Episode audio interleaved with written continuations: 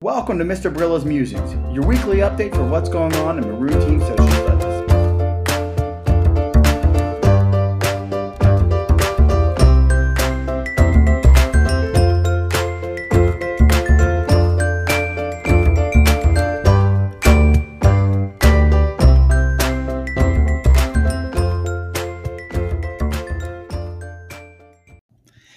Hey, good morning. Welcome back. Happy Monday. I know it's a little late, but um, I spent about 19 hours inside the gym at Boyertown High School this weekend between my wrestling and my son's wrestling. So uh, forgive me, um, but uh, I can't believe we're already done our first full week of December now.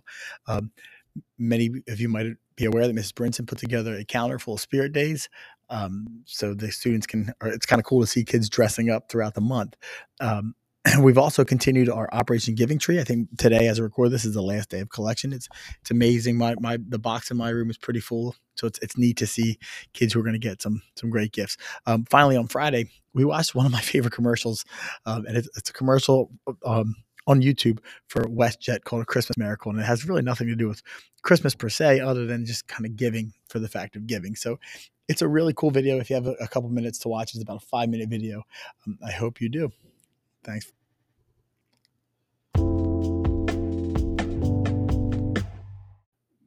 All right, so on to the portion of the podcast where we talked about last week, and once again, it's kind of combined my two classes together. So what we did a, uh, a day by day, below each day last week on Monday, um, the students were given time to finish up their work on that number twenty, the quarter two essay, um, and then people who were done were able to get a jump on the next project we were doing, which is some independent research on Native American tribes.